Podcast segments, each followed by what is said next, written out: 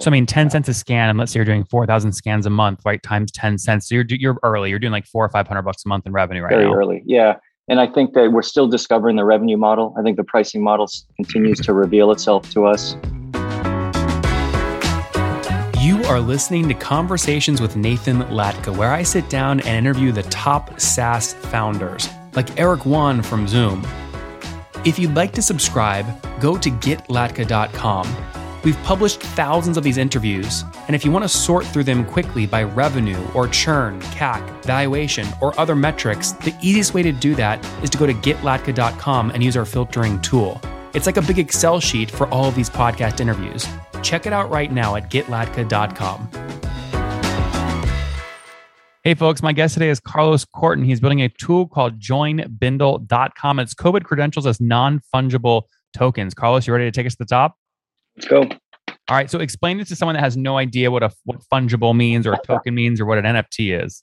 Yeah. So, uh, so uh, this is derivative technology from um, from cryptocurrency, right? So you can buy Bitcoin, you can buy Ethereum, but it doesn't have to be money. It could be other things. It could be documents. And in the case of what Bindle is doing, we've decided to take health credentials like vaccine records and test results, turn them into tokens that you can carry around on your phone that are cryptographic assets that are encoded that are yours that you can carry as as permanent assets.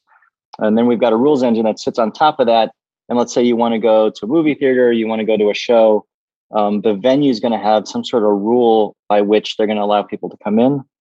Um, and what our rules engine will do, or it does today, is it scans through your wallet to find tokens that meet their criteria. So if they say, hey, you need to have been vaccinated or you need to have been tested in the last two days and come back negative, it's going to look for the tokens that meet and then create what we call a zero knowledge proof, which is a cryptographic entry pass that says this person's good.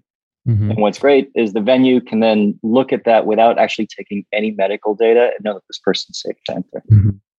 Who's who's issuing that token? Why, why, couldn't Joe Schmo in his basement in Kentucky just act like a healthcare provider and give out sell a bunch of these tokens, like vaccinated tokens, to a bunch of people online? Totally. So, uh, uh, so the answer is um, Joe Schmo can create his own tokens, but it's up to like the venue whether they want to accept those tokens, right? So typically, and the best tokens you can get are going to be issued by the state of California, issued by the state of New York, and there are verified credentials that are out there that you can ingest into Bindle, and that stuff becomes part of your your Bindle wallet, and then those things can be presented as proof um, if you live in a jurisdiction where that's not available, um, CVS Health is actually also creating verified credentials, and Walmart and a bunch of other administrators. Um, but if you don't have access to that, you can do a self attestation, and it might get you into your, your yoga studio, but it might not get you into the Kennedy Center, for example. Mm-hmm. So, mm-hmm. Um, so we handle each of those scenarios, and then it's really up to the venue themselves to decide, hey, which of these things is you know meets the you know the criteria of uh, of what we think is uh, is appropriate. And the challenge to, I have thinking through a business model like this is like your biggest competition, in my opinion, is like I was just up in New York last week, mm-hmm. and every venue, uh, it was it was show me your, your vaccine card and your thing, and I was just yeah. a system. I just carried my passport with me. I had the vaccine card taped inside right above my ID, and I would just open my passport. Boom! It took two seconds to get in. It's not a ton of pain. So that's like, right. I, how do you convince somebody fair. like how do you convince someone like me to like go learn what a token is and a wallet is and like get all my healthcare providers to use it and then get all my Walmarts and the local and the start local Starbucks to use it so I can get in and out. How do you do all that? Yeah, I think it's tricky because I do think that it's really convenient just to show your paper card, your CDC card, right? Hey, I've been vaccinated, and that's easy and it's universally accepted. I think where it gets tricky is where um, where you're trying to seat ten thousand people into a stadium, and you've got people that need to be kind of going through this stuff with volume and you've got people that were vaccinated in Europe, you got people that were vaccinated had different kinds of credentials. And if you don't have some sort of mechanism to get the line moving and get people in and out, um, it's going to bog down. And so uh, we're spending a lot of time um, talking about uh, rapid ingress types of solutions, um, universal scanning, where it's a single scan and it can read credentials from around the world. Um, and then also you know, you know, the, I think the nature of what we've learned about uh, the pandemic over the last year is it keeps changing, and the rules of it keep changing. like in what the epidemiologists say is critical and not critical. Like, how long is a vaccine good for? Like, the science is constantly changing, the opinion is changing. So, you know, now we've got a booster. How do you accommodate that operationally into, you know, safe safe business practice? And the answer is it's a lot easier if you've got it if you got a system that's running on Pivot. Um, Carlos, so, I don't disagree with any of that statement that you just made. I the tech to me makes perfect sense. Where I think yeah. something like this like dies or doesn't work is go to market, right? So like how do you convince FedEx Field in Landover, Maryland, where the Washington football team plays, to yeah. announce ahead of the game that you must bring your Bindle wallet on your phone and show it at the entry? They're never going to do that because it's going to kill ticket sales. So, uh, and you know, I think that the society is still normalizing on what is right and what's appropriate and what's what's what's suitable and what's safe. Um, and uh, and it keeps changing. And so we don't really know. And in terms of like, you know, are are the you know is, is uh, we've been talking to specific NFL teams and to NBA teams and and and Major League Baseball, and they're and they say things like, "Hey, if if the pandemic gets worse, we're just going to stop, right?" And and we think that there's a middle space right where you can be responsible and uh, and and deliberate um, and if someone's not willing to download an app and do this in terms of digital registry then you know they may just be watching the game from home and mm-hmm. and you know that's i think i think that's just very that's fair and reasonable um, mm-hmm. i will say that this is i mean my dad by the way is seven is 80 81 years old. He goes to uh-huh. football games at Landover, maryland to watch washington football team. He doesn't even have an iphone. He doesn't know how to text. Yeah. so like this wouldn't even be like this is what i'm saying like this is tough it's a tough one for him. Totally but like this is the risk that fedex field has if they ever made an announcement that said you need your bindle wallet to enter right? They're just yeah. it's just going to kill so much they'll have five people sitting in the stadium. How do you yeah, how do you deal with a marketplace issue we, we think that we think that the Bindle solution needs to coexist with paper, like for as long as we can imagine. Right? I don't mm-hmm. I don't think that this solution will displace paper. I think it's mm-hmm. going to be a little bit like, hey, there's going to be a fast lane for Bindle, and then you got your slow lane for paper. And I that makes that, more sense. That makes yeah. more sense to me. It's more like it's more like uh, what's the airport one? It's like Clear, I think. Yep.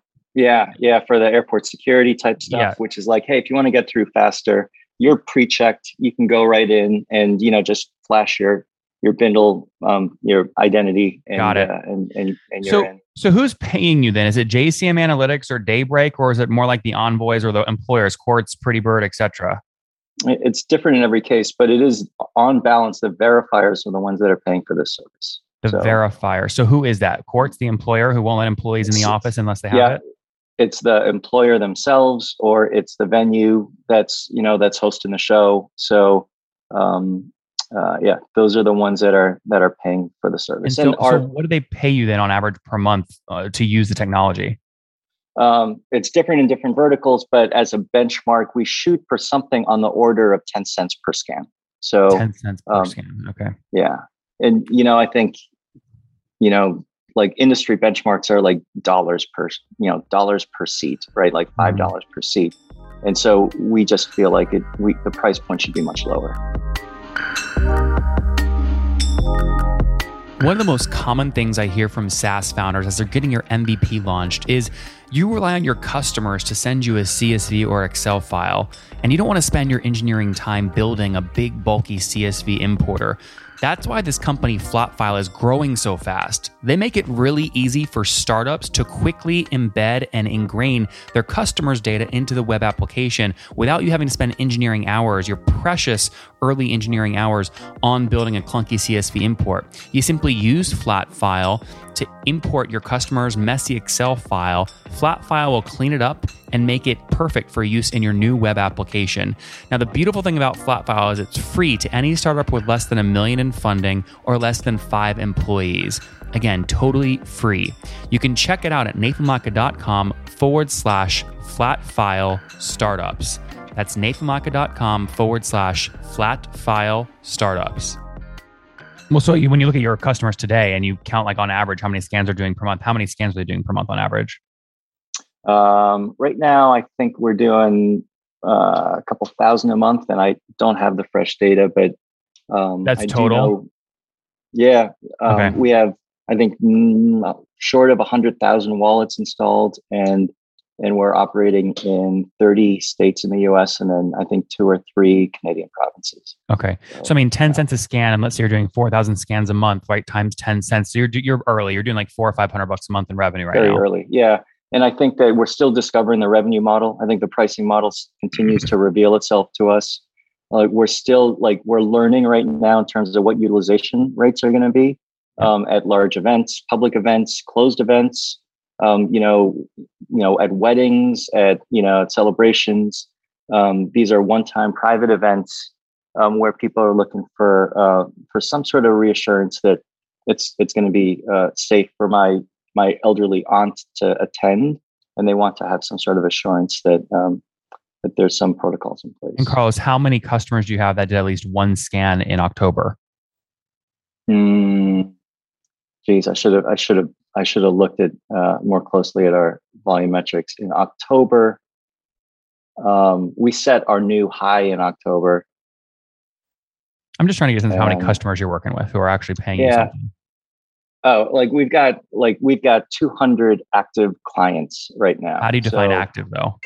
Uh, so paying like invoice clients in the month okay. of October. So there were 200 in October that did at least one scan and paid you at least a 10 cent invoice. At least 10 cents. Yeah. Yeah. Fair, fair. This is great. Okay. So you have some momentum here. When did you first like write the first line of code for this? What year? Uh, so, you know, a lot of this technology has its origins in, you know, pre-pandemic stuff. We were talking about digital identity and cryptography and stuff back in 2018. So um, we were playing with the technology and then when uh, the pandemic hit in, in 2010 and started becoming meaningful. The company was founded in June of 2020, and okay. uh, and we had our first release in August of 2020. So, okay. uh, yeah. And bootstrap to date, or did you raise capital? No, we raised capital. Um, our CEO uh, comes out of uh, Samsung Global Ventures and has a um, you know has really strong VC background. And uh, right now, we've been raising uh, through um, angel investors, private in, private investors. We haven't raised a Series A. Um, I think we're working to that now. So but, you already you closed know, your your seed or pre seed, or no? It's still open. Uh, it's still open. Yeah, we still have our. We still, uh, yeah, we're still working in a seed context. It's all it's all pre Series A. And got uh, it. And when you yeah. say angels, you're talking like 100,000, 200,000 sort of deal. Yeah, fifty thousand dollar checks, hundred thousand dollar checks that we're looking at. Yeah. Yep, yep, that makes sense. And and why do you need capital to scale this? Why can't you fund from customers? Like, what's the engineering heavy lifting that has to happen here? Yeah, I mean, there's a lot of blockchain stuff, right? The data management, um, and there's new feature function that we're constantly looking at. Um, like we we know that we need a solution to handle minors. Um, so, you know, uh, like children and the children's vaccine records is distinct from their parents' records. That's infrastructure that we know that we need to build. We want to build out our um, institutional infrastructure as well um, for return to work and those types of um, use cases to have you know better reporting and, and, and better throughput. And a lot of this investment is into digital identity networks, which are more generalized than pandemic or health records. This is stuff that we could we could be doing um, digital ticketing. We could be doing um, academic records. We could be doing voter registration on on a lot of the same rails that we're using health credentials for. Uh, so I think that becomes really interesting in terms of future proofing a lot of our investment. We actually think that like tokenizing data in these dis- decentralized types of networks um, has got a lot of legs that'll uh, that'll you know that'll yep. be the next decade worth of growth. Yeah. Yep. So so moving forward, tell me more about the team. You so you are you one of the founding members? Do you have equity? Yep yeah, I'm one of the founding members. There were six co-founders. Six uh, co-founders. You get nothing done with six co-founders. I disagree. I think it's worked out really well. Who the hell and makes think, the decisions? uh, we yell at each other a lot, but I think it's a very constructive yelling. Um, what's what makes it work is that the six of us have perpendicular skills, very perpendicular skills. So did you split equity evenly amongst all six? Yeah, makes it really? easy. Makes the math easy. Yeah. Wow. Yeah. Okay, so everyone owns basically like 15, 15.3 percent, something like that roughly and of course it's been diluted since then right so uh, yeah yeah um, interesting so, so yeah. how many are you total today then obviously six plus any full-timers yeah uh, i think we're on the order of 15 full-time i think right now and then of course we've got um, uh, we've got an engineering team we've got a design team and I mean, Carlos, this is a lot of expense. Of this is a, this is a lot of employees for basically pre-revenue company. How do you think about burn? I mean, you guys are operating right on the right on the edge. Yeah, the burn is the burn is very high for the the the the maturity of the company, but we're punching way above our weight class, um, and uh, and competing with really highly capitalized who uh, companies. Who's your biggest competitor? Uh, uh, we talk about you mentioned Clear, the airport security company. They're doing a lot of health credentials type business and and competing for the NFL teams that we're talking to as well, right? Mm-hmm. So, um, and they just had their IPO last summer, um, and uh, we're competing with IBM, which is the service provider for the state of New York, um, and they've got you know they've got a solution in the market, and you know that's that's our competitive base. And, got it. Very um, cool. Well, listen, we're obviously rooting for you. Hope the pre-seed round closes out nicely and you scale to 400 locations by the next time we chat. But in the meantime, Carlos, let's wrap up with the famous five. Number one, favorite business book. Um, uh, lean startup. Um, Number two, is there a CEO you're following or studying? Uh, Elon Musk. Yep. Number three, favorite online tool. Uh, Miro. Love Miro. Me, spell it.